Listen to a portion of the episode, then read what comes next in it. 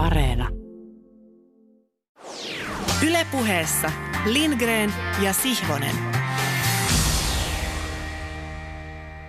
Keskikesän tervehdys Pasilasta, missä saamme vielä kerran kokoontua ennen lomia puhumaan urheilusta. Mitä parhaimmassa seurassa ottakaa siis mukava asento kotisohvalla tai mökkilaiturilla tai missä olettekin ja tervetuloa mukaan. Sanooko nimi Wyoming Tyus mitään? Entäpä Tommy Smith ja John Carlos? Veikkaan, että suurelle osalle urheilun ystäviä jälkimmäiset nimet voivat olla tuttuja, etenkin jos heidän peränsä liittää vielä maan ja vuosiluvun Meksiko 1968. Yksi urheilun ikonisimmista valokuvista, urheiluhistorian ikonisimmista valokuvista on otettu Meksikon sataisen kulta- ja pronssimitalisteista Smithistä ja Carlosista palkintokorokkeella mustiin hanskoihin puetut nyrkit ojossa taivasta kohti. Australian hopeamitalisti Peter Norman oli hänkin mukana tässä amerikkalaisprinttereiden protestissa kansalaisoikeuksien puolesta.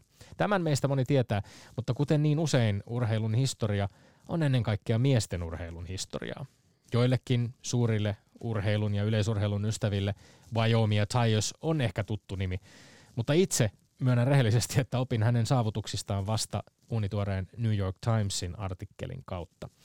Wyoming ja Tyus oli ensimmäinen sprinteri olympiahistoriassa, joka uusi sadan metrin olympiakultansa. Hän voitti sileän sataisen ensin 19-vuotiaana Tokiossa 1964 ja toistamiseen Meksikossa 1968.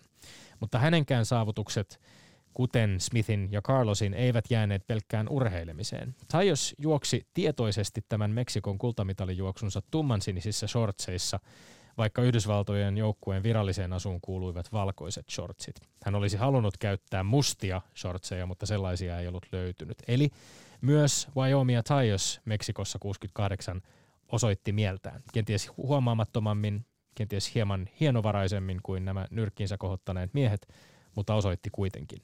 Jostain syystä Tajosin aktivismista ei kuitenkaan kirjoitettu vuosiin tai vuosikymmeniin. Vasta 2018 julkaistujen muistelmien myötä hänen toimintansa Meksikossa ja hänen panostaan 1974 syntyneen naisten ja tyttöjen urheilun asiaa ajaneen Women's Sports Foundationin perustamiseen alettiin huomioida. Ja kun yhdysvaltalainen Gwen Berry voitti Pan American Gamesissa moukariheiton kultaa, muutama vuosi sitten ja nosti myöskin nyrkkinsä palkintokorokkeella. Hän puhui silloin yhteydestä itsensä ja Wyoming ja Tyosin välillä ja totesi, on harmillista, että kuulemme näitä tarinoita niin harvoin.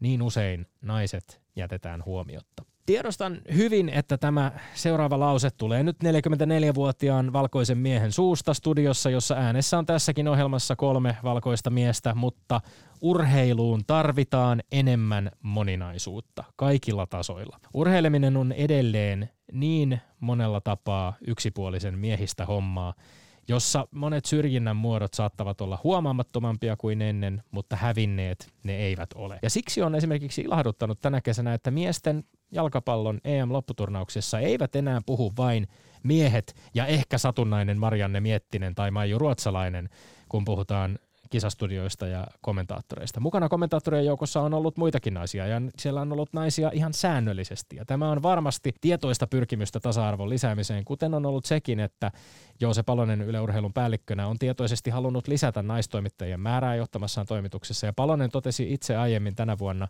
Naisjärjestöjen keskusliiton tehdään enemmän, tehdään paremmin tapahtumassa näin. Ylessä 38 prosenttia vakinaisista toimittajista on naisia, mutta Yle Urheilun johtoryhmässä ei kaksi vuotta sitten ollut yhtään naista.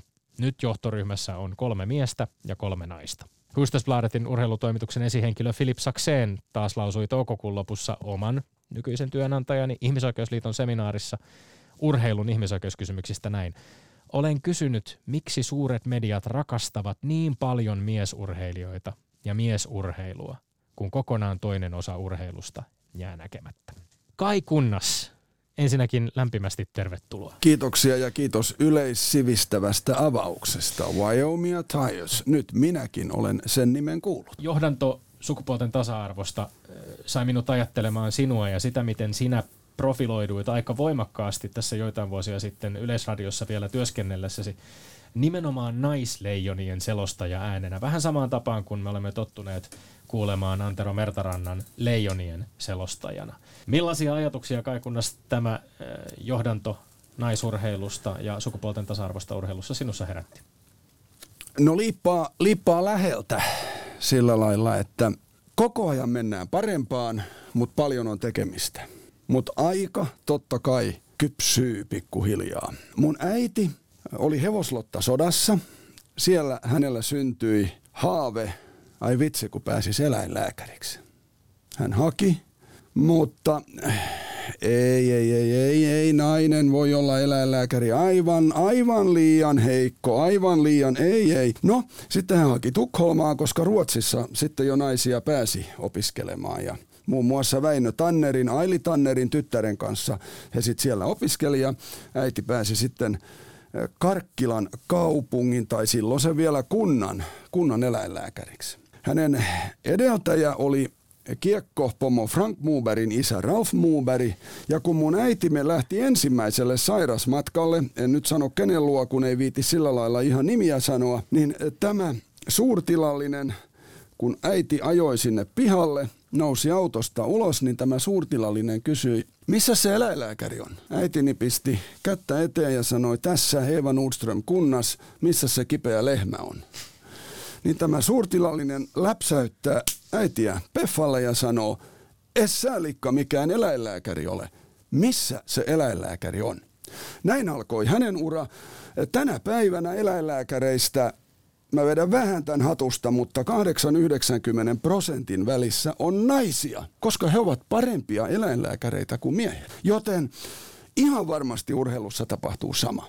Mutta meneekö siihen yksi, kaksi vai kolme sukupolvea, se on eri juttu. Mielenkiintoisia näkemyksiä, mielenkiintoisia näkemyksiä. Mentiin, mentiin aika kauas ja mentiin vähän urheilun ulkopuolellekin, mm. mutta tätähän se on, mut, ja mut, Mutta mut jos mä niinku itse ajattelen, miten mä oon seurannut urheilua, niin mä oon aina viehät, en, en niin ollut enemmän ehkä viehättynyt naistenniksestä, naislentopallosta, naisfutiksesta, jos vaikka nyt EM-kisoja ajatellaan, niin kyllä naisten peleissä paljon vähemmän aikaa menee siihen hiton kieriskelyyn ja että koko ajan näytetään tuomarille, että enhän minä mitään ja toi ja tämä ja näin. Sitten on eri asia. Mulla on ehkä jos mennään seiväshyppyyn tai keihään heittoon, niin siellä totta kai jos joku vetää 6 ja 10, Mondo vetää 6 ja 10 ja naisten puolella 4 8 6, niin se 6 ja 10 näyttää vähän makeammalta. Samaten keihäässä, jos Fetter heittää 97 20 ja sitten naisten voittaja 6 8 puoli, niin siinä on niinku vaikeampaa ihan sillä lailla ajatella, että wow, vaikka se 6-8 on ehkä heittona teknisesti parempi kuin se Fetterin 9720. Tämä ei ole helppoa, tämä ei ole helppoa välillä. Mäkin on silleen, että vitsit, kyllä tämä miesurheilu on mahtavaa, mutta mut taas välillä niin, niin mä, mä niin kuin pistän kättä näin, että eikö noin voi lopettaa tota filmaamista no jukot ehkä meillä on kaikilla jonkinlaiseen itsereflektioon aihetta tasaisin väliajoin, kun me mietimme myöskin omaa katsettamme ja mietimme puhetapoja ja mietimme, miten, miten urheilua ja urheilujournalismia tehdään. Mutta kun tasa-arvosta puhutaan, niin haluan lopuksi vielä todeta, että sopii myös tosiaan rehellisesti katsoa peiliin. Tämä jakso mukaan lukien Lindgren ja Sihvonen ohjelma on tehty 296 lähetystä, eli kun syksyllä jatketaan, niin maaginen 300 raja menee vihdoin rikki. Sitä sopii juhlistaa ja siitä saa olla ylpeä, mutta rehellisesti vähän vähemmän ylpeä olen siitä, että 296 ohjelmasta miehiä on ollut vieraina yhteensä 214, naisia 82 miehiä 72 prosenttia, naisia 28 prosenttia. Se on aivan, aivan liian suuri ero ja sen kaventamiseksi pitää tehdä enemmän hartiavoimin töitä. Mm. Tällaiset juhannusterkut täältä, arvon siskot, veljet sekä Inter ja muun sukupuoliset ystävämme ja kuulijamme. Työtä riittää ja työtä tehdään, sillä me olemme Lindgren ja Sihvonen ja me emme ole urheilupuheen salvukukkoja. Jos tämä nyt tähän sopii, luvassa ei ole Stignafuulia ei kukkua, ei kokkapuheita. Eli päätämme kauden 2021 kokeellisen urheilupuheen taiteen sääntöjen mukaan sopivan tyylikkäällä, mutta toki korskalla tavalla. Näin väittelyjuonon puitteissa vielä kiitän melkopuoleisen taitavia neuvonantajani niittomiehiä Jyrki Teetä ja Keijo S. Yhdessä tiiminä voitimme viime kerralla päättyneen väittelykauden – ilman, että te suorastaan pakotitte minut väittelemään, milloin kulloinenkin vääti tismalleen pyysi, jos piti päästellä rahtu tumppu suoraan suunnanmuutosväittelyä, minähän päästelin, vaikka se on vastoin humanistista maailmankatsomusta, niin jos tällainen pieni leikki tähän kohtaan sallitaan. Jos taas tilanne vaati viivelähtötyyppistä argumenttia, pysähdyin sekunniksi keräämään ajatukseni kasaan tänne mikrofonin taakse. Ilman neuvojanne en olisi nyt hallitseva mestari. Kiitos myös tuolle sänkykamarikatseiselle Tommi Helsinkiläiselle. Hän on raitispuheinen ja oikeamielinen kuin Ukko Tolstoi konsanaan. Kiitos Tommi. Hyvin panit hanttiin. Voitton oli täpärä lukemin 22.19. Kiitos. Eikä tässä sovi unohtaa, että kautta aikojen kaudet ovat Lindgrenille 4-3, joten aion heti olla elokuun siellä loppupuolella väittelyvalmiudessa, kun seuraava kausi alkaa. Voiton jälkeen jalkani hakivat maakosketusta, vaan en kauan ehtinyt olla itse tyytyväistä poikaa mestaruuden ratkaiseen Lotta Kemppinen lähetyksen jälkeen, kun jo aivan kyltymätön Ylen väittelyneuvosto ilmoitti äkin ja joutuin sekä Lindgrenille että Sihvoselle aivan uudesta kilpailumuodosta, joka paitsi lanseerataan, myös puidaan nyt saman tien. Väittelyneuvosto ilmoitti lisäksi toiveenaan, että juurikin Kai Kunnas toimisi tämän kerrasta poikki ja kannu suorille käsille tyyppisen väittelyn tuomarina. Haluttiin tuomari, jolla on korvaa näille asioille. Ja lanseeraamme uuden väittelyshown nimen erittelykykyisille kuulijoille. Tommi, pieni fanfaari. Se on Lindgren et Sihvonen väittely cup. Tämä on kova. Erikoisuutena tässä on vielä se, että väittelyneuvosto antaa kaksi ensimmäistä väittelyaihetta varjelussa kirjekuoressaan ja kolmannen aiheen muotoilee ja lukee meille aivan oman mielensä mukaan erotomari eli Kai Kunnas. Avaan kirjekuoren. Oho, uumoilen tiukkaa kapkisaa. Kas, futisaiheita pukkaa kinastelemme futiksen EM-kisojen Ylen kisastudion vaatetyylikysymyksistä. Väittelemme ymmärrettävästi huuhkajien ja Tanskan ottelun jatkamisesta heti, vaikka Christian Eriksen oli saanut sydämen pysähdyksen. Tää, että lähdetään menemään tässä tuota... Varriahan ei tarvita. Minulla on niin isot korvat, kuulen kaiken. Se on mahtavaa, se on mahtavaa. Siellä ilmeisesti Tommi on... Olisiko, mutta, mutta olisiko, sit, olisiko VAR itse asiassa AR, eli Audio Assistant Referee, vai, vai Video Assistant, assistant Referee? Se, that is the question. Kyllä. Hyvä nukkemestari Kurkela näkyy olevan kaksin käsin naruissa. Loistavaa. Ja Kaitsu kynä kädessään. Avataan urut ja aletaan soittaa. Ensimmäinen väite. Jalkapallon EM-kisojen kisastudio sai osakseen kisojen alussa kritiikkiä muun muassa arkivaatteisiin pukeutumisesta. Onko urheilun TV-lähetyksiin syytä pukeutua arkivaatteita juhlavammin? Kyllä vai ei? Kyllä. Väitän, että tietynlainen tyylitaju tulee olla sen suhteen, miten pukeudutaan kisastudioon, esimerkiksi jalkapallon arvokisojen lopputurnauksen kaltaisiin otteluihin. Tarkkaa pukukoodia en asettaisi, vaan aivan ehdottomasti kesäinen smart casual käy aivan yhtä hyvin kuin pukuun pukeutuminen, jos puhutaan siis miehistä.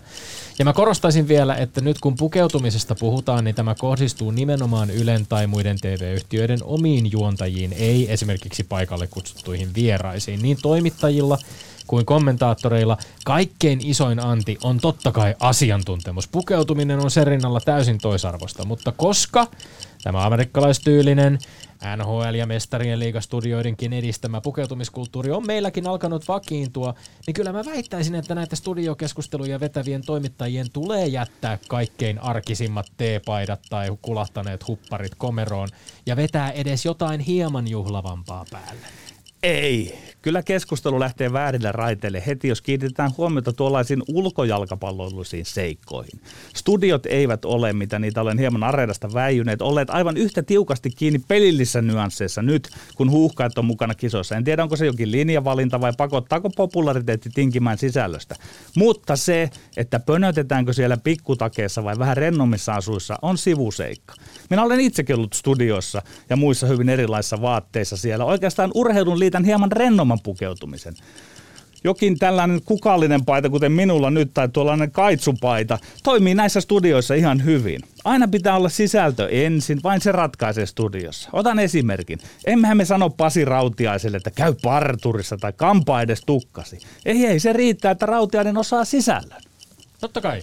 Ja ei mä usko, että pelillisissä nyansseissa on mitään sen, sellaista eroa, johon nimenomaan huuhkajien pelaaminen näissä kisoissa vaikuttaisi tuolla. Älä Tomi tuohon tartu, emme siitä väitellä, vaan sinä olet, sinä olet konservatiivi ja haluat puvut pu- päälle. Petteri, mä oon nähnyt sun pukeutumisen tässä studiossa radio-ohjelmia tehdessä, jolloin meidän pukeutuminen ei luonnollisesti välity kuuntelijoille. Mä olen nähnyt sut myöskin esiintymässä Maikkarilla aivan selvästi ihan niitä tavallisimpia arkivaatteita juhlavammissa kuteissa Ai, useaan otteeseen. aikoina, oli, aikoina olin nostellut vahvasti punttia, oli urheilukanavalla, niin olin teepaidassa studiossa. No kumpi Oletko sinun sen mielestäsi nähnyt? kunnioittaa peliä enemmän tai kunnioittaa sitä TV-tapahtumaa Y- enemmän? yhtä paljon molemmat. Urheilussa voi pukeutua, niin kuin sanoin, sillä aika rennosti ja urheilullisesti ja näyttää vaikkapa sitä urheilullisuuttaan siinä, ellei ole konservatiivi niin kuin sinä. Että haluat, haluat, haluat turvautua näihin vanhoihin Minä en rakenteisiin. ole mikään urheilukaarina. Suomperä, älä yritä sellaista vaan. Mä yritän ainoastaan sanoa sitä, että kun tietty tyylikkään pukeutumisen, tietty arki... Ai, se on lukittu ikuisesti sitten. Ei, kun sitä on tällä hetkellä alettu suosia laajasti, niin silloin yhtäkkiä, jos sinne mennään teepaidoissa tai huppareissa, Minä se miel- näyttää vähän oudolta. Minä mielellään uudistan. Me hyökkäämme kakkosväitteeseen. Jalkapallon EM-kisojen lohko B avausottelu Tanskan ja Suomen välillä keskeyty- keskeytettiin Christian Eriksenin sydämenpysähdyksen takia. Mutta pelattiin loppuun vielä samana iltana. Oliko oikea päätös jatkaa peliä vain puolitoista tuntia Eriksenin sairaskohtauksen jälkeen? Kyllä vai ei? Ei ollut oikea päätös pelata ottelua loppuun samana iltana. Se oli il- inhimillisesti ja kilpailullisesti täysin väärin. Oli väärin laittaa tanskalaispelaajat tilanteeseen ensinnäkin, jossa heidän piti valita, koska pelataan vain hetki sen jälkeen, kun olivat nähneet joukkuetoverin elottomana nurmella. Oli väärin UEFalta laittaa paineet Tanskalle ja antaa käytännössä kaksi vaihtoehtoa sama ilta tai seuraavana päivänä kello 12 tai kolmantena sitten käytännössä luovutusvoitto. Suomelle siis. Ja vielä irvokkaampaa oli, että UEFA tiedotti stadionilla ja tiedotti TV-katsojille ympäri maailmaa, että tätä peliä jatketaan molempien joukkueiden pelaajien toivomuksesta. Mielestäni Suomi sai tässä kohtuuttoman suuren edun, kun vastassa oli shokissa ollut joukkue, ja Tanskan jalkapalloliitto on tehnyt täysin oikein arvostellessaan sitä, miten UEFA tilanteen hoiti. Kyllä, se oli oikea päätös. Tosin oli todella typerää, että UEFA löi niin tiukat, epäinhimilliset ehdot pöytään, että peliä on joko jatkettava saman tien, tai seuraavana päivänä kello 12, tai taas otettava vastaan 3 tappia. Olin itse aivan kauhuissani, että mitä ihmettä, peliä jatketaan. Mutta kun UEFA teki päätöksensä, tyhmän päätöksensä, ja meiltä kysytään, oliko päätös oikein jatkaa peliä, niin on tähän vastattava, että kyllä oli oikein. Ajatellaan nyt Tanskan pelaajien kannalta. He tuskin olisivat saaneet nukutuksi seuraavana yönä niin, että olisivat kunnolla kyenneet pelaamaan toisen puoliajan pelistä heti seuraavana päivänä kello 12. A. Jatketaanko peliä heti? B. Pelatako seuraavana päivänä? C. Antaako luovutusvoitto? Niin kyllä tämä oli huonoista vaihtoehdoista se vähiten huono, eli oikea päätös. Eli UEFA Minä kritisoin UEFAan tässä, mutta sitten, että onko tämä oikein pelata? Sinä kritisoit UEFAa siitä, että se saneli täysin epäinhimilliset ehdot ja vaihtoehdot, Se oli törkeä. joiden perusteella se teki päätöksen, joka koska se oli vähiten huono, onkin sinun mielestäsi oikea No päätös. se oli, Tanskan piti tehdä kaikkein oikein päätös siitä, kun heiltä varmasti kysyttiin, että pelaatteko huomenna vai annatteko 3-0 takkiin itselleni vai jatketaanko nyt sitten heti. Niin se oli oikea päätös Tanskan puolelta. Le- Niin, Ilmeisesti huuhkajat ei saanut, heiltä ei kysytty varsinaisesti mitään. No uhkajat olivat todenneet, että he suostuvat siihen, mitä Tanskan joukkueen pelaajat päättää, mutta on täysin väärä lähestymistapa ollut laittaa se päätös Tanskan pelaajien harteille. Se olisi pitänyt jotenkin neuvotella esimerkiksi palloliiton, palloliiton ja Tanskan palloliiton välillä. Mutta jos koronatapausten välillä, välillä varallekin tässä turnauksessa säännöt sanoo, että force majeure-tilanteissa voidaan siitä otteluita vaikka 48 tuntia myöhemmäksi, niin miksi ihmeessä tällaisiin kohtuuttomiin vaihtoehtoihin yhtäkkiä turvaudut? Se oli suurta typeryyttä, mutta Niin, että edelleen olen sitä siitä, mieltä, että että, UEFA näistä vaihtoehdoista se oli sitten kuitenkin, oli oikein pelata tässä, koska seuraavan päivänä kello 12 olisi ollut tyhmää, tai sitten ottaa 3-0 turpaa, niin se olisi niin kuin sotkenut tätä koko turnausta kohtuuttoman Mielestäni paljon. tämä kertoo nimenomaan siitä, miten UEFA suhtautuu pelaajiin ihmisinä. Ei tajua mitään siitä inhimillisestä tilanteesta, joka nähtiin lauantaina. Ja kun toistellaan sitä, että me nähtiin, kuinka jokin inhimillinen on suurempaa kuin peli, niin ei UEFA sitä näytä tässä kovasti henkilöä. No niin, ja sitten tähän jännittävään uutuuteen kolmas. Kai Kunnas, ole hyvä ja kerro meille, mistä me väännämme. Leijonat ja huuhkajat pelaa samaan maaliin, niin kuin tiedetään. Mutta miksi tämä yhteistyö jääkiekko ja yhteistyön futis on niin vaikea siirtää politiikkaan? Miksei siellä pelata yhteiseen maaliin? Miksi siellä täytyy toinen aina murentaa? Miksei oi Suomi on tunnut toimivan siellä? Olen oikeastaan vähän eri mieltä tämän kysymyksen sisältämästä väitteestä. Mun mielestä jääkiekko tai jalkapallo pelaavat aivan liian harvoin lainausmerkeissä samaan maaliin. Totta kai yksittäiset joukkueet valmenta- valmentamalla voidaan saada uhrautumaan toistensa puolesta, mutta toisaalta jalkapallo ja varsinkin ehkä jääkiekko rakentuvat edelleen laajemmin näiden lajien sisällä äärimmäisen raadolliseen kilpailuun ja, ja, ja, ja tämmöiseen nurkkakuntaisuuteen ja tribalismiin. Oma jengi nostetaan yli kaiken, kaikkien muiden. Sen eteen ollaan valmiit vaikka väkivaltaan. Ja sitten toisaalta joukkueiden pelaajatkin ovat pahimmillaan kamppailussa voitoista, kunniasta, rahasta valmiit vaikka vahingoittamaan vastustajia. Harvassa palololissa on samanlaista heikompien suojaverkkoa kuin mitä yhteiskunnassa on laajemmin, eikä urheilu sisällä juurikaan rakenteita, jossa esimerkiksi rikkailta otetaan ja köyhille jaetaan tuloerojen takaamiseksi. Manchester City tekee hyvin vähän Englannin kolmannen sarjatason pelaajien puolesta. Eli mä pidän itsestään selvänä, että politiikassa tietyllä tapaa rakennetaan kyllä vastakkainasettelua, valtaa pitävien ja opposition dikotomia kuuluu politiikkaan, mutta kompromissejakin tehdään politiikassa jatkuvasti ja niitä tehdään mielestäni jopa useammin kuin urheilussa. Tämä on oikea makupala. Mielestäni aikojen olon Suomessa on politiikassakin menty yhteistyön konsensuspelikirjalla. Suomesta on tullut meidän pelillä se konsensuspelikirjalla maailman onnellisimpien ihmisten kansakunta. Mutta nyt täsmällisemmin 2015 lähtien, kun ensin tuli oikeistohallitus, 19 viher, vihervasemmistolainen hallitus, meillä on alettu lemposoikoon kopioida pohjoisamerikkalaista havumetsien pelikirjaa, jossa ei ole enää yhteistä peliidentiteettiä. On kullakin oma identiteettipolitiikka ja sen pelikirja. Ja sitten käydään toisten kimppuun kuin Seddenillä konsanaan Two Dogs and a Fox. Onneksi kansallisessa pääsarjassa, eli kuntapolitiikassa sentään mennään suht yhteisellä pelisuunnitelmalla, mikä on kunkin kunnan pelin pyytämä juttu. Mutta maajoukkuetaso, eli hallitus vastaan oppositio, on rikki. On palattu niin kuin Leijonissa 70-luvulla pukukopissa istui tamperelaisten, turkulaisten, helsinkiläisten toisiaan kyräilevät leirit. Tarvitaan Vierumäen suurta lätkäseminaaria tyyliin politiikkaan. Ehkä sen voisi vetää Sauli Niinistö. Lääkikin on selvä. Paluu konsensuksen monipuoluehallituksiin, joissa on sekä oikean että vasemman laidan hyökkäjiä ja pakkeja. Ja ennen muuta ymmärretään, että puolustava nelosketju pitää vastustajien rikkaiden ketjua silmällä ja oma ykköskenttä tekee tulosta, mutta ympäristö ja ilmasto huomioon. Sä väität siis, että urheilussa konsensus edelleen toimii? Politiikkaan sitä kaivataan ja urheilussa sitä on enemmän sitä konsensusta tällä hetkellä. Sanoisin suoraan niin. näin. Meillä on hyvä yhteistyö maajoukkueen valmentajien kesken ja näin, että he kokoontuvat siellä ja muuta. Niin sen mä takia ajattelen ehkä näin. näitä lajeja laajemmin kuin pelkästään maajoukkue toimintana. Siis onko nimenomaan kyse siitä, että maajoukkue toiminta jollain lailla pitäisi rinnastaa politiikkaan? No ei, meillä tästä kysyttiin niin kuin lähinnä. Ymmärsin, että viitattiin ja näin, kolme kovaa vääntöä. Ihan tuntuu, että veti vähän hapoille, mutta ei auta kun antaa puheenvuoro päätuomari Kai Kunnakselle. Ole hyvä, tee mitä sinun pitää tehdä. Niin, lähdetäänkö tuolta studio pukeutumisesta nyt sitten liikenteeseen? Sopii. Sanoisin näin, että itse kun, jos ajattelee studiopukeutumista, niin on kaksi tärkeää juttua. Vaatteiden pitää olla puhtaita ja värikkäitä. Muulla ei ole niin väliä. Vapausvaihtelu, virkistävyys, se on tärkeää ja, ja jollakin lailla tämmöinen erotu ja yllätä ajattelutapa on, on, on, on, on, on lähellä meikäläistä. Ja mun täytyy kyllä sanoa tässä, kun te väänsitte, oli muuten huikea vääntö. Melkein teki mieli mennä väliin, nimittäin täällä oli jo vähän nyrkkiä pystyssä. Mutta mut onneksi on nämä kahden metrin turvavälit, niin ei Sihvonen pystynyt ihan, ei, ei ihan riittänyt tuolta. Mutta mut tuota, toi Pasi Rautiainen, se, se oli mulle sellainen yksi ratkaiseva tekijä tässä. Nimittäin, nimittäin Pasia ei voi muuttaa mihinkään. Muuten, että vaikka, mä jopa sanoisin, että, että Pasi voi tulla vaikka likasilla kalsareilla studioon ja haista pahalle. Ja silti mä mielellään niin kuin Pasia seuraan ja kuuntelen. Se on vähän rajuu tietenkin studiojuontajalle ja näin pois. No, mutta onhan Pasillakin puku päällä.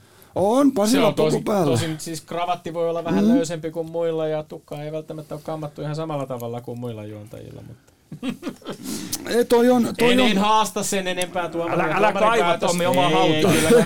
Tuota- oli loistava veto siis. Toinen, toinen tärkeä pointti tässä oli, mitä mä oon vähän miettinyt itsekin nyt, koska ihan, ihan mitä tässä on puhuttu, niin mun mielestä vaatteet ei välttämättä edes ratkaise mitään. Ja jos ajatellaan nyt studiokeskusteluja näiden kisojen aikana, nyt mä puhun Ylestä, Ruotsin TVstä, Tanskan TVstä, mitä mä oon vähän seuraillut, niin erittäin hyvää toimintaa joka puolella, paitsi yksi juttu. Mua vähän häiritsee se, että Lukashenko menetti jääkiekon MM-kisat, koska nyt on puhuttu tosi vähän siitä, että Putin sai pitää ja jopa vielä lisätä mm-hmm. omia futiskisojaan. Ja mun mielestä niin kun, jos vaikka ajatellaan koronatilannetta tai käyttäytymistä Ukrainassa tai ihmisoikeuksia tai naisten asemaa tai kaikkeen tällaista, niin äh, mun mielestä pikkusen enemmän, ehkä pikkusen, mä ymmärrän sen, että siinä on vähän tällaista, että kunnioitetaan huuhkajiakin nyt, kun ne on kisoissa. Mutta pikkusen enemmän mä haluaisin nostaa tätä esille. Ja sä, sä mainitsit tämän vähän siinä, että et, et, et, et tärkeintä on niinku se, mistä puhutaan, eikä missä vaatteissa puhutaan. Mm. Et sillä lailla, en mä nyt sano, mutta jos ajattelette Lukashenkoa ja Putinia, niin kyllähän siinä on kaksi veljeä. Mm-hmm. Et onko se nyt kuitenkin niin, että Lukashenko on niin pienen maan johtaja, että sieltä voisi Koda sanoa, että sori, me ei myydä teille autoja, että kisat pois teiltä, mutta Putin ja, ja Venäjä on kuitenkin niin iso maa, että nyt ollaan aika hissun kissun sen suhteen. Tarkoitatko kai kunnas vähän, että tämmöinen yhteiskunnallinen keskustelukin olisi saattanut olla No pikkusen joo, no paikallaan, eh... mutta to, toki hankalaahan se osin voisi olla. Ehkä sana sportwashing, kun et nyt tässä mm. nyt puhutaan puhtaista vaatteista, niin sportwashingista mä haluaisin jossakin studiokeskustelussa puhua läpeensä mm. tässä. Miten Putin käyttää näitä kisoja hyväkseen? Mm. Pääsit sanomaan nyt. Ja Hyvä. nyt pääsin sen sanomaan, mutta siis eh, tässä kup-tilanteessa tämä on, tää on tiukka paikka, koska tämä ratkee tänä iltana, mutta tällä hetkellä studio pukeutumisen jälkeen tilanne on Petteri Sihvonen yksi, mm-hmm. Tomi Lindgren nolla. Toki nostan keltaiset kortit kummallekin. Ja, ja, ja ehkä jopa niin kuin vähän punaista suuntaa tuohon tohon, Siivosen suuntaan. Ai, ai, Oli ai. aika lailla, aika lailla Sieltä, tuota... pui, sieltä puitiin, joo. Joo, Siellä sieltä tuli aika rajua, rajua tuota käsimerkkiä. Kyllä. Et tuota noin. Joo, Hyväksymme tämän. Mennäänkö seuraavaksi Mennään, niin mennään, mennään. ennen kuin siihen summakupalaan päästään? kyllä.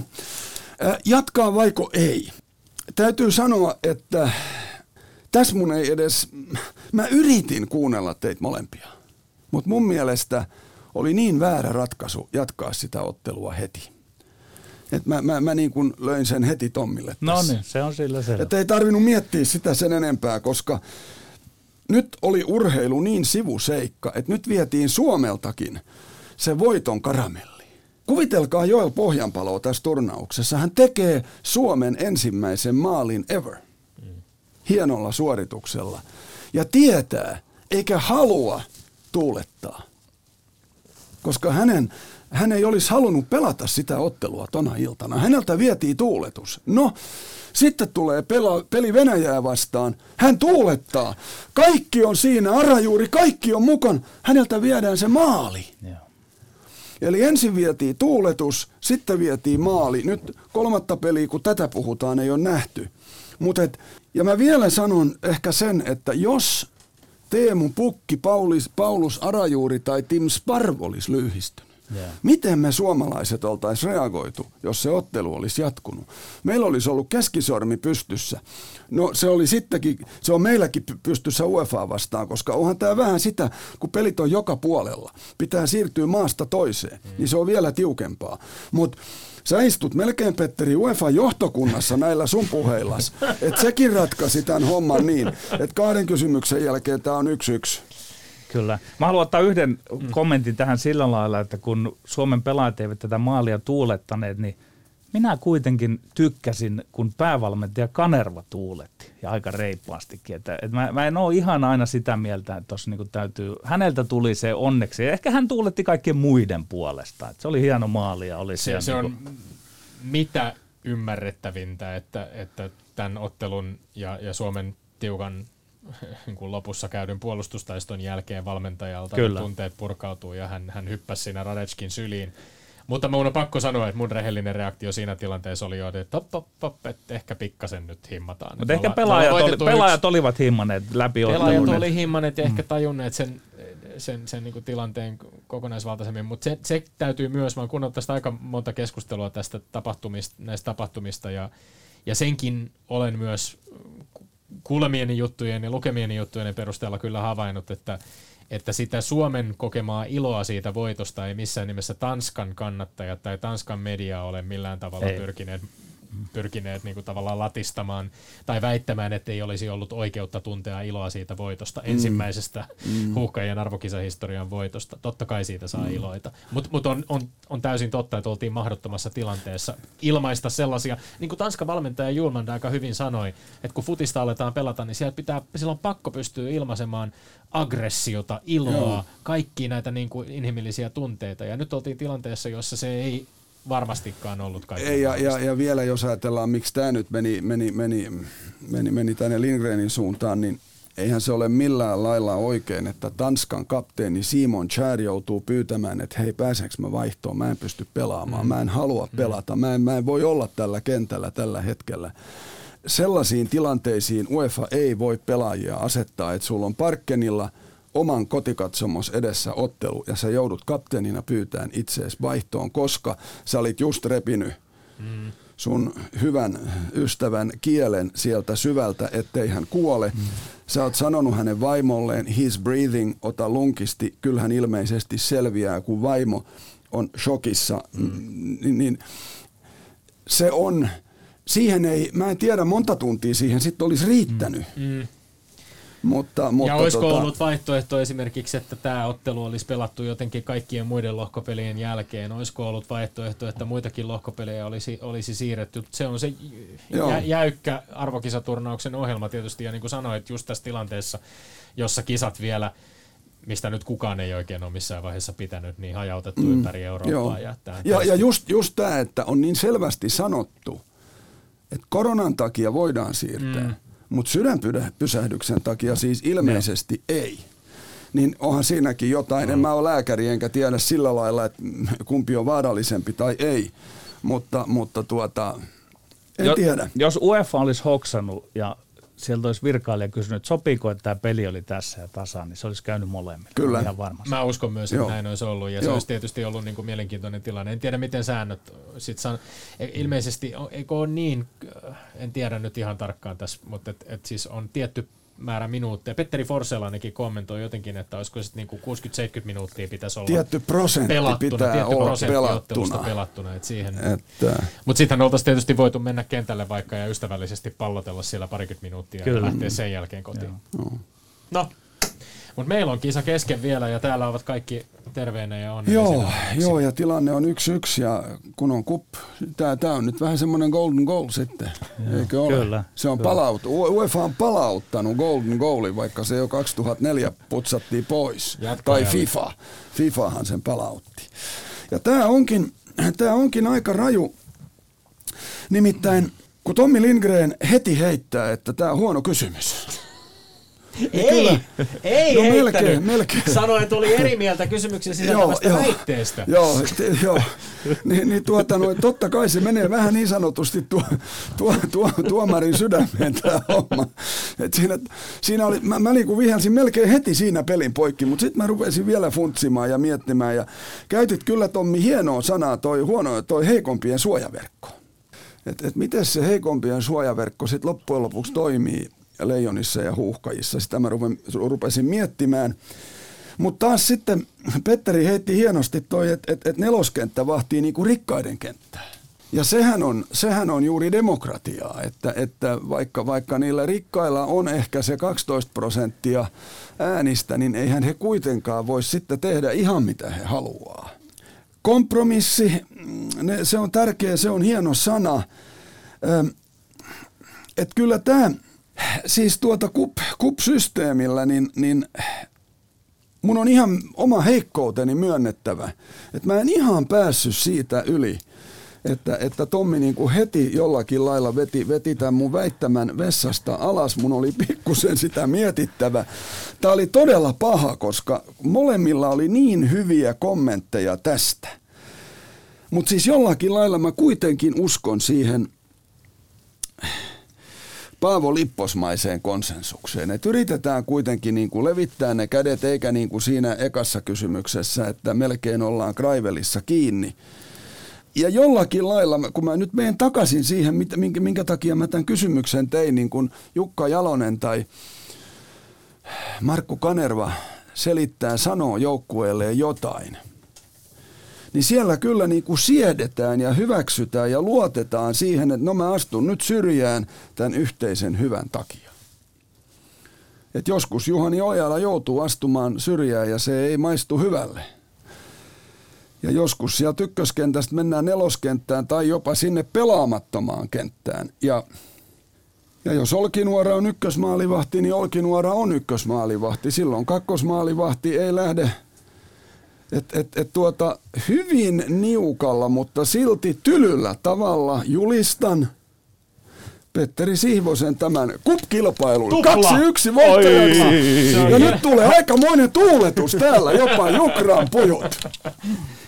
Mutta mä myönnän, mä myönnän, mä, oon vähän, mä olin vähän ei, jäävi, ei, koska tiedätkö, se, meni, se meni aika rajusti kyllä, kun sä sanoit, että Mut nyt mä, on... Mä, mä, mä, mä hyväksyn tämän ja mä väitän, että me vähän tulkittiin tämä kysymys eri tavalla myöskin. Mm. Ja siinä, missä minä tavallaan vein sen, sen tavallaan ajatuksen yhteistyöjääkiekosta tai yhteistyöfutiksesta laajemmin semmoiseen lajikehykseen, mitä kysymyksen esittäjä ei ehkä ajanut takaa, vaan puhui nimenomaan tästä nationalistisesta viihdeke, vi, vi, viihde, ei viihdekehyksestä, Joo. vaan viitekehyksestä. Joo niin ehkä Petteri äh, Sihvonen, jos minä olen tämän studion konservatiivi, niin ole sinä sitten tämän studion nationalisti.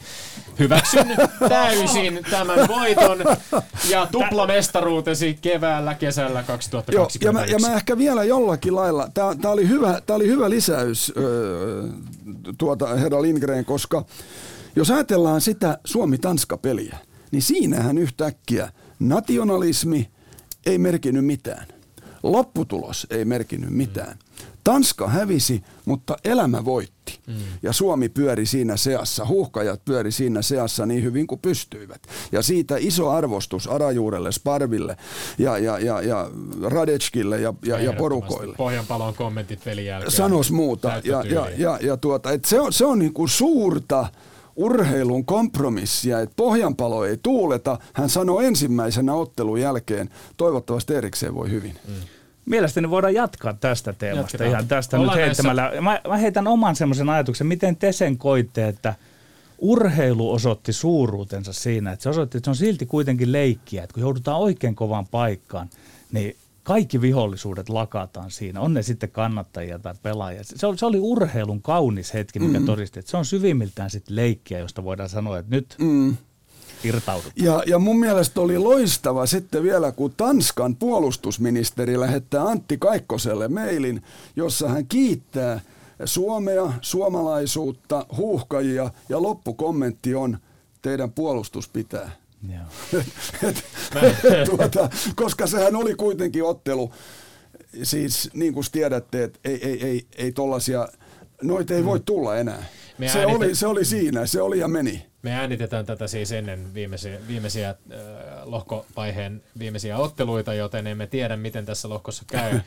Äh, kyllähän Tanska on ollut valtavan epäonninen, siis on. jos ajattelee sitä, on. millä tavalla heillä tämä turnaus on, on. on. Mutta sitten taas toisaalta luulen, että kaikki Tanskan maajoukkueen pelaajat varmasti ajattelevat tällä hetkellä, että he ovat valtavan onnekkaita. Heidän hyvä kaverinsa on edelleen elossa ja, ja toivottavasti toipuu myöskin täysin. Mä, ja, ja mä, jos mennään vielä ihan itsekkäisiin juttuihin, niin MM-jääkiekossa oli ilo olla muutama kerta Ruotsin mm. TVn kommentaattorina Röst Öst.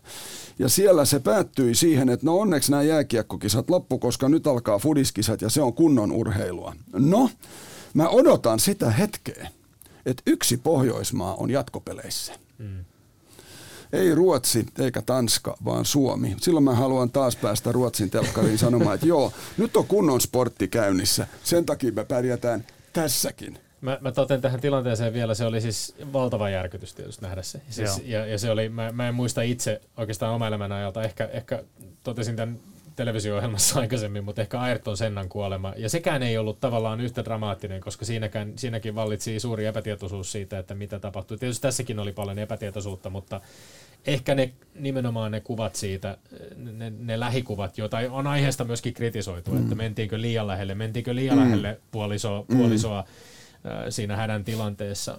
Mutta kun on ollut itse Parkkenin futistadionilla katsomassa jalkapalloottelua, tiedän, että siellä on ollut tuopit ihmisillä katsomassa mukana, tiedän, että suomalaiset kannattajat on juhlinut siellä pitkin päivää ja varmasti olleet niin sanotusti aika hyvässä nosteessa siinä vaiheessa – niin sekin huomioiden, se tapa, jolla Suomen kannattajat esimerkiksi käyttäytyivät tässä tilanteessa tai käyttäytyivät sen jälkeen chanttäämällä Christian Eriksen Joo. nimeä siellä ja, ja varsinkin nämä pelaajien kommentit jälkeen, niin jos jostain voi kokea kansallista ylpeyden tunnetta, niin kyllä se oli nimenomaan se kokonaisvaltainen suomalaisten esiintyminen tuossa. Ja jos, jos mennään siihen sun Wyoming ja Tyres avaukseen mm. ja mun äidin tarinaan, niin mulla on tästä sillä lailla – kolme steppiä, että mennään koko ajan parempaan suuntaan. Mulla oli yksi sukulainen, joka oli Eltsun ajoissa 60-luvulla. Mm. Kaksi kuskia kuoli. Kisoja jatkettiin. Koko ajan. Ei siinä mitään. Seuraavat kuskit kyyti. Sitten mä olin Italiassa 94 Kanatseissa Valdi Fassassa jääkiekon MM-kisoissa Leijonien treeneissä. Kun yhtäkkiä valtava ihmismäärä kerääntyi TVn ääreen. Kukaan ei seurannut Leijonien treenejä, koska Ayrton Senna – oli ajanut ulos. Ja se näytti pahalta. Mä olin itsekin siellä kattelemassa ja kaikki nähtiin. Mm. Kaikki näytettiin. No nyt kyllä tämä oli kuitenkin taas selvä steppi parempaan suuntaan. Ja jos vaikka ajetaan alppikisoja, niin nykyään hän kymmenen kertaa talvessa joku menee läpi suoja-aitojen ja heti näytetään vaan laajaa kuvaa siihen asti, kunnes tiedetään, että, että kyllä tässäkin mennään koko ajan parempaan suuntaan. Seuraava sukupolvi hoitaa tämän niin, että tämmöinen Eriksen tapauskin menee vaikka kuinka ja jouhevasti ja, ja, ja, ja nätisti, jos ajatellaan tätä puolta. Lindgren ja Sihvonen. Tässä improvisoidusti, kun luovitaan eteenpäin meidän urheilukeskustelua juhannuksena, Kai Kunnas, niin sopiko, että esittelen sinua hieman meidän kuuntelijoille? No. Syntynyt vuonna 1963, palkittu urheilutoimittaja, mediapersona Ylellä vuosina 89-2017. Se niiden vuosilukujen välinen jakso siis. Nykyään urheilutoimittaja, juontaja, yrittäjä, freelancer, armoitettu urheilukommentaattori. Edessä on tänä kesänä urheilutoimittaja Kunnaksen 15 olympiakisat kun matka suuntaa TV5 ja Discoveryn pestissä kesäolympialaisiin Tokioon, jotka nyt sitten varmaankin järjestetään. Ää, Kai Kunnas, onko flappitaulu mukana? Onko siinä numeroita? Mulla on kolme flappitaulua. Riippuen, että halutaanko me nyt mustaa taustaa vai jälkihikitaustaa vai mulla on nyt tämmöinen äh, hymyilevä herra, koska kun mä saan olla, nämä on vähän Sihvosen ja mun näköisiä. Tämä on sikäli enemmän Sihvonen kuin minä, että korvat ei mahtunut mukaan tänne, sulla mahtuisi. Tämä, Kyllä. Äh, voimme ehkä ajatella, että kuuntelijamme sielun silmin flappitaulun taustalla Joo. olleen pienen tota, karikatyyrin muotoilevat mielessään. Mutta millainen on ollut valmistautuminen urheilutoimittaja Kai Kunnaksella näihin 15 olympiakisoihin, jotka varmaankin tulevat kokemuksena olemaan aika poikkeukselliset verrattuna 14 aiemmin? Kyllä, koska, koska nyt on siis vajaa kuukausi lähtöön. Mä en tiedä, mistä mä lennän, koska mä lennän, kuinka monta koronatestiä täytyy Suomessa ottaa ennen. Mites kun mä olen kaksi kertaa rokotettu, millä lailla mä sen todistelen – en tiedä vielä missä hotellissa asun, en tiedä millä lailla mua kuskataan eri paikoista toisiin paikkoihin. 83 sivun pumaskan mä olen lukenut läpi. Ja se muuttuu totta kai viikoittain. Nythän Japanissakin se niin sanotusti hätätila siellä purettiin. Se saattaa muuttaa asioita johonkin suuntaan, mutta näin niin sanotusti ulalla sen suhteen, mitä siellä voi tehdä tai ei voi tehdä, niin ainoa, minkä mä tiedän, että haastattelen eri maiden urheilijoita, suomalaisia, monen muunkin maan, mutta muuten niin en tiedä, en tiedä. Ja laajalle yleisölle, siis et pelkästään suomalaiselle yleisölle? No ei, yleisölle. kyllä se varmaan menee ympäri Eurooppaa ja on, on niin kuin ajatellut itse, että jos mä nyt olisin Anni-Mari Korte tai, tai, tai Savolainen tai joku ampuja tai keihäänheittäjä, niin on tämä outo tilanne, kun ei ihan varmasti edes vielä tiedä, että järjestetäänkö kisat ja miten ne menee ja, ja onko yleisöä vai eikö, onko vaan japanilaisia vai koska sehän me jo tiedetään, että, että ulkomaalaisia siellä ei ole ja. sillä lailla. Ja me käytiin tässä, tässä studiossa aikaisemmin vääntöä tämän kevään aikana esimerkiksi siitä, että jos 80 prosenttia japanilaisista vastustaa näiden kisojen järjestämistä tai haluaisi, että ne joko perutaan Joo tai siirretään. Joo. Niin se on varmaan aika poikkeuksellinen tilanne myöskin toimittajana mennä, koska olet on. tottunut varmaan siihen, että on. kuitenkin enemmän tai vähemmän nämä olympiakisat on ollut sellainen kansallinen ylpeyden aihe, Kyllä. iloinen ponnistus, jossa, jossa myöskin paikalliset ovat aktiivisesti Toki mukana. nyt ihan viimeisimmät numerot mm. eiliseltä, mikä on siis viikko sitten, oli, että 55 prosenttia japanilaisista mm. vastustaa. Että tämähän saattaa vielä kääntyä toiseen suuntaan. Mutta mut, jos mulla nyt on korvat höröllä, niin kun sieltä tullaan kotiin, niin kyllä mulla on tiettäks sitten sieraimetkin höröllä, koska esimerkiksi joka päivä koronatesti. En saa mennä paikallisiin ravintoloihin syömään, vaan vaan hotellissa ja sieltäkin se tuodaan ravintolasta huoneeseen. En tiedä, miten meitä sitten kuskataan paikasta toiseen. On ollut nyt jopa sellaista, että tiedätte näitä kauko-ohjattavia autoja. On Helsingissäkin käytetty busseja, joissa ei ole mm. kuskia. Että se olisi tällä lailla. Et sitten sinne sanotaan, että to the swimming center ja sitten Mä tartun yhteen asiaan vielä olympiakisojen suhteen, Petteri voi jatkaa sen jälkeen, mutta olympiakisat suomalaisesta perspektiivistä nyt kilpailullisesti. Jos mainitsit tuossa jo tiettyjä nimiä, mainitsit Arvi Savolaisen, Anni-Mari mm. Kortteen, me voidaan ehkä nostaa monia, monia, monia muitakin kiinnostavia. Senni Salminen, Lotta mm. Kemppinen, me voidaan puhua uimareista, Ari-Pekka mm. Liukkonen, Ida Hulkko, millaisin odotuksin, jos ajattelet nyt siitä hieman sellaisesta sinivalkoisesta perspektiivistä, koska mä tiedän, että se jossain määrin kuitenkin varmasti sinuakin kiinnostaa, Kyllä. kun lähdettäisiin, miten suomalaiset tulee pärjäämään. Jos ihan nappiin menee, mm. jos ihan nappiin menee, tulee kolme mitalia.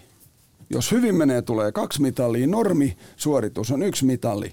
Ja hirveästi ei tarvii narahtaa, että et, et se on nollissa. Siellä on kuitenkin kun ulkona kilpaillaan, niin myöskin se 40 astetta lämmintä. No täsmentelepä hieman, että mitä ajattelet, jos, jos alkaa mitallisadetta, niin miltä suunnalta? Kolme on aika pieni sade, mutta siis... Kyllä se, se meille suomalaisille. Joo, no siis kyllä mun täytyy sanoa, että, että, että näissä meidän painioissa on jotain. Mm. Heissä on jotain. Että sieltä voi tulla vaikka kaksi. No yleisurheilusta mitalin saaminen – niin nyt kun, kun, kun keihäs kuitenkin on siinä tilassa, missä se on, että ukko kun ukko melkein heittää 90, no tämä on vähän, vähän mutta siis, et, ja, ja meillä pommitetaan sitä 80, niin, niin kyllähän se, Olympiakisojen, arvokisojen pituushyppy on aika herkkä laji. Se on herkkä laji. Että mä meinasin just tulla mm. siihen, että, että you never know siitä. Mutta sanotaan näin, että, että jos, jos niin se kolme mitalia tulee, niin painista kaksi ja ammunnasta yksi. Mm. Se olisi niin kuin mun, mun, mun tota, Siis sä semmonen. uskot, että Elias Kuosmasella voi olla samanlainen sauma tehdä sensaatiomainen No niin, eihän näistä tiedä. Isoihin karsiassa. Ja, siis se oli mulle aivan käsittämätöntä, että joku voi hypätä uuteen, uuteen painoluokkaan ja ottaa sieltä olympiapaikan. Et, et, et se, sitä ei niin kuin mun maailmassani ollut. Joo vähän laajemmin, mutta liittyen tietysti myös näihin olympialaisiin, niin mitähän suomalaisessa urheilussa on alkanut tapahtua tässä? Ja ei se nyt voi liittyä tuohon koronaan ja niiden hyvin aikoihin olet ollut hyvä treenata ja näin, mutta eikö ole pikkusen semmoisia merkkejä ilmassa, että suomalainen huippuurheilu on muutakin kuin leijonien ja huuhkajien osalta, se on virkistymässä. Mikä se, on kaikunnaksen niin analyysi tästä? No mä luulen, että muutos on hyvästä. Ja korona pakotti meidät kaikki muutokseen. Se myöskin pakotti meidän tavallaan urheiluelämän muutokseen. Et, et, nyt on menty niin kuin Teneriffalle leirille ja Etelä-Afrikkaan leirille ja, ja, ja, ja on niin kuin ajateltu, että no kun käydään Teneriffalla leirillä, niin kyllä se keihäs lentää pitemmälle. Mutta nyt pitikin pysähtyä, että ai perskele, nyt ei pääse edes Teneriffalle, että mitäs me nyt tehdään. No sit ruvetaan heittää moukaria talvella lumessa – pyöritellään ja yhtäkkiä moukarit lentelee naisissa ja miehissä. Että olisiko se kuitenkin niin, että me on virkistytty, me on jouduttu ajattelemaan tarkkaan, koska kyllä tekin tiedätte nyt, koska 296 lähetystä, Niin ei niitä, jos te venätte niitä vaan näin ja ajattelette, että no kyllä Lindgren Sihvosta kuunnellaan, kyllä Lindgren Sihvosta kuunnellaan, otetaan sinne joku mies taas studioon, niin kyllä sitä kuunnellaan. niin ei se näin toimi. Teitäkin täytyy herätellä, vaikka te olette hyviä. Niin mä luulen, että tässä tapahtui semmoinen herääminen suomalaisurheilussa. Että, ja niin kuin sä olette itsekin nähnyt, on ihanaa käydä vaan mettässä katsomassa, kuinka hienot paikat meillä on. Ei tarvii mennä välttämättä ehkä paloheimää pitämällä. Nyt oli hieno luminen talvikin kaikille. Puhutaanko me sitten nimenomaan niin kuin luovuudesta Joo. myöskin urheilemisen ja valmentamisen Joo. osalta, Joo. eli, eli luovista ratkaisuista Joo. vai uudessa, Ja jos mennään sitten tavallaan huuhkajiin ja leijoniin, niin, niin eihän nekään ole sellaisia joukkueita tällä hetkellä, kun nimiä katsotaan, että Toni Sund, anteeksi nyt, mutta mut Toni on niinku loistava tyyppi, mutta ei hänen MM-kisoissa pitäisi pärjätä ja tehdä maaleja jopa kaksi yhdessä matsissa. Ja samaten meidän huuhkajien joukkue menee jatkoon tai ei on kisoissa. Ja ennen kaikkea se, miten miten nämä urheilijat puhuu, mitä he sanoo, miten he kunnioittaa toisiaan, urheilua, tulosta. Ja sitten tässä on ehkä semmoinen mysteeri, mihin me ei tässä saada vastausta, vai saadaanko, että ää, sama tilannehan se on ollut kilpailijoillekin. Mutta onko Suomi jollain lailla ponnistanut jostain takamatkalta ja sitten niin kuin pakottautunut tai vapaaehtoisesti nähnyt tässä sen sauman nyt sitten, koska voisi ajatella, että ainahan se sama tapahtuu tuolla muuallakin, että sielläkään ei enää turvata leirejä ja niin edelleen, mutta mutta siis totta kai tämä niin suomalaista vinkkelistä otetaan mielellään vastaan. Niin mutta ja- ja- voisi olla, että meillä oli vaikeuksia ja sitten ikään kuin nyt tuli vielä plus ultra edemmäksi niitä vaikeuksia. Mutta jostain syystä meillä on ollut. Meillä on käynyt paljon tässä studiossa nuoria urheilijoita, jotka ne on jotenkin niin kuin uudella tavalla täällä liikkeellä, ja uudella, uudella itsetunnolla ja tämmöisellä. Niin ja mä en oikeastaan tästä tykkää, mutta mun on ihan nyt vaan pakko sanoa, että onko se kuitenkin jollakin lailla niin, että kun me eletään sellaisena maana, että meissä on vähän itäblokkia ja vähän länsimaata. Me ajatellaan, meissä on vähän sitä mollia ja vähän sitä duuria ja meissä No on joo, Joku tämmöinen se täytyy olla. Niin, niin että et, et tavallaan me pystytään helpommin klaaraamaan tämmöiset tilanteet kuin talvisodat ja Joo. koronat. Ja mä en nyt ollenkaan halua niin kuin Ei, näitä, ei. koska talvisodassa kuoli nuoret ihmiset. Nyt kuoli vanhat. Talvisodassa Mutta poikkeusolot yhtä niin, kaikki. poikkeusolot ja se semmoinen, että onko kuitenkin niin, että, että meidän sietokyky on parempi kuin, kuin, kuin, kuin italialaisten, espanjalaisten, ruotsalaisten, jenkkien, brassien. Mutta nämä prosessithan on siis kauaskantoisempia On. kuin No toki pelkästään se on oma kysymys. Siis jos On, me ajatellaan kyllä. On. valmennuksen Joo. muuttumisesta siitä, Joo. että miten, miten on tullut uusi Joo. sukupolvi urheilijoita, jotka jollain lailla, lailla ymmärtävät. Ehkä ymmärtävät myöskin sen, että se ei ole se kaikkein niin kuin, suurimmalla voimalla ja suurimmalla runttaamisella välttämättä, miten, miten ne parhaat tulokset saavutetaan. Iida Hulkko täällä studiossa käydessään esimerkiksi kertoi siitä, että kun vaihto valmentajaa, niin niin tota, oli jotenkin siis niin kuin hämillään siitä, että et, et treeneissä voi olla kivaa. Onks, o- onko tämä joku mm. semmoinen henkinen, sä oot mm. Kahta kirjaa varten kohdannut myöskin urheilijoita ja tavannut urheilijoita ja, ja puhunut paljon urheilijoiden kanssa siitä, miten he kokevat sen oman tekemisensä, näkevät sen. Niin. Et välttämättä ihan sitä nuorinta sukupolvea, mutta et, niin kuin, onko, jotenkin pää, onko meillä jotenkin kollektiivisesti urheilevana kansakuntana loksahtanut päässä jokin uuteen asentoon? Vähän laajemminkin. Niin.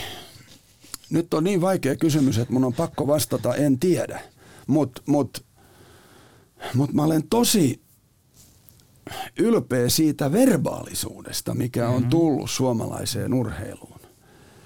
Et, et, et, nyt se ei ole enää vaan sitä, että pyrkele. Mm. Vaan, vaan nyt niin kuin yhdessä mietitään ja ajatellaan ja, ja, ja tota, et, et kyllä, ja jos, jos mä vaikka nyt Markku Kanervaa ajattelen, niin kun viime kesänä istuttiin neljä tuntia ja juteltiin jalkapalloa hänen kanssa, niin pääajatus oli, huutamisen aika on ohi. Mm. Ja kun nyt kattelee suomalaista urheilua, niin me huudetaan paljon vähemmän kuin koskaan ennen. Ja mä luulen, että se johtaa sitten siihen, mikä taas Anni-Mari kortteen kautta tuli esille, on ihme, että pystyy juoksemaan. Eli, eli tehdään sellaisia juttuja, niin kuin mitä ei edes ole kartalla. Koska ei se ole kartalla, kun on puhuttu tästä, että huuhkajat lyö Tanskan parkkenilla 1-0 vielä tommosen pelin jälkeen, missä ei edes maalia tuuleteta. Mä allekirjoitan ton urheilu ja urheilun sanat on ollut mun työ 15 vuotta ainakin. Niin jotain on muuttunut. Se, se, kun ne ihmiset, joita meilläkin täällä studiossa on ollut, ne kuvailee uudella tavalla urheilua. Ne, se ei ole enää pelkkää taistelemista tai häpeää tai voittamisen pakottamista tai muuta. Heillä on tämmöiset niin sisällölliset kuvaavat. He, he tietävät, mitä he treenaavat, miksi treenaavat, Joo. missä, kenen kanssa ja näin. Että, että siinä mielessä tämä, kyllä tämä puhe kuvastelee jotain. Siis, se, toki se voi olla osin seuraus, mutta mä luulen, että se myös tuottaa uudenlaista urheilemista, kyllä. treenaamista, kilpailemista. Ja mä luulen, että se menee vähän tuohon, millä Tommi avastaa koko lähetyksen. Mm-hmm. Wyoming Tyres sini, sinisissä shortseissa. Hän kertoi sillä jotain, hän avasi sillä silmiä. Nythän myöskin naiset on mukana Suomen urheilussa ihan eri lailla. Nyt meillä on naiseläinlääkäreitä ja tulevaisuudessa ehkä jokereitakin coachaa nainen joskus, koska mä mietin silloin, kun Miksu Paatelaiselle haettiin seuraajaa. Pia Sundhage oli vapailla markkinoilla Ruotsissa. Hän on voittanut mitalleja sekä pelaajana että valmentajana. EM-tasolla, olympiatasolla. Hän olisi ollut neljä kertaa halvempi kuin Hasse Bakke. Mutta Hasse Bakke otettiin. Sekin varmaan on herättänyt meitä. Mm. Nyt meillä on tuossa Rive Kanerva opettaja.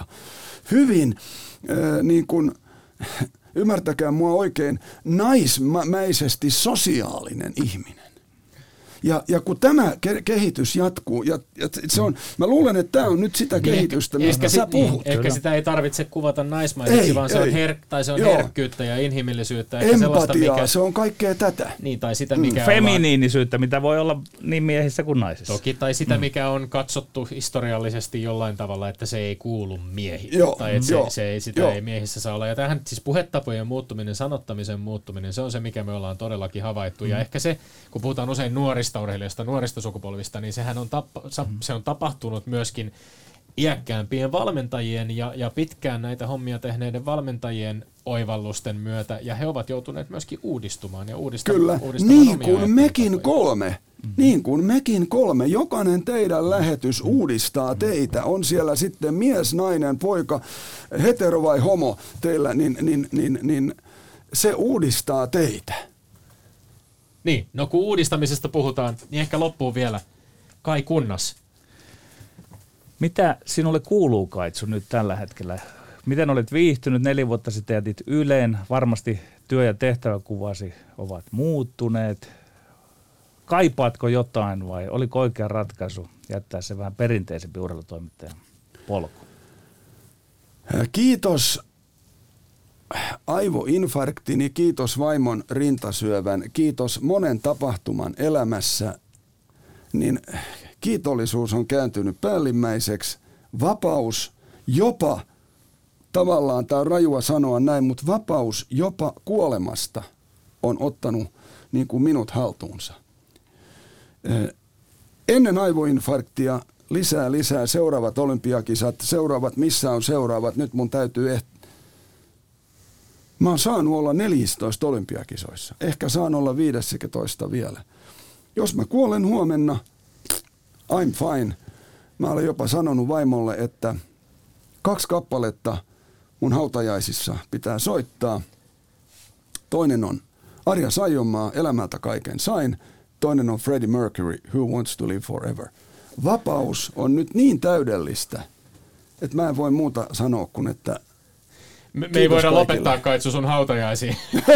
mä, mä, mun on aivan pakko vielä sanoa, että kun totesit tätä lisää, lisää, enemmän kaikkea, more, more, everything. Tähän on se keskustelu urheilijoista, futiksesta enemmän, koko ajan enemmän pelejä, mm. äh, järjettömiä määriä. Bruno Fernandes on pelannut äh, koronapandemian alusta tähän hetkeen, nyt kun pelataan futiksen mm. M-kisoja, äh, EM-kisoja.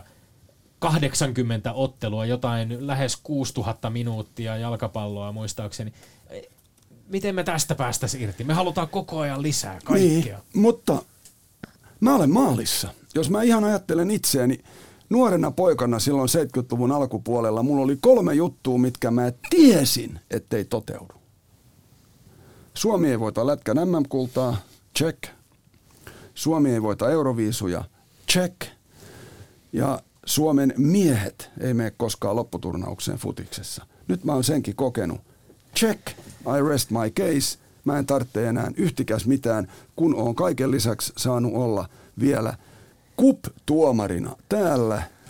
Ja Lisäksi Suomi on, äh, aino, tai Suomi on yksi, lisäksi Suomi on yksi viidestä maasta, jotka pääsivät sekä miesten että naisten EM-lopputurnaukseen ja futsalin lopputurnaukseen. Ne muut ovat Espanja, Hollanti, mm, Italia mm, ja Venäjä. Mm. Ja olemme me aina ollaan- hyvässä joukossa. Sitten me ollaan Lentiksessä lopputurnauksissa, Salibandissa lopputurnauksissa, Lätkässä lopputurnauksissa, kohta Koriksessakin lopputurnauksissa. Et näin karjalaisenahan täytyy vielä sanoa, että voi kun klibba handballkin joskus pärjäisi, mutta en tiedä. Jos mä elän 180-vuotiaaksi, niin why not? Kaikunnas Trevlig, Midsommar och Jaa! tack så väldigt mycket. Det var så vänligt, vänligt av er att bjuda mig hit och nu avslutar vi dessutom på svenska. Första gången någonsin Lindgren och Sihvonen. Precis, tack. Ylepuheessa Lindgren ja Sihvonen.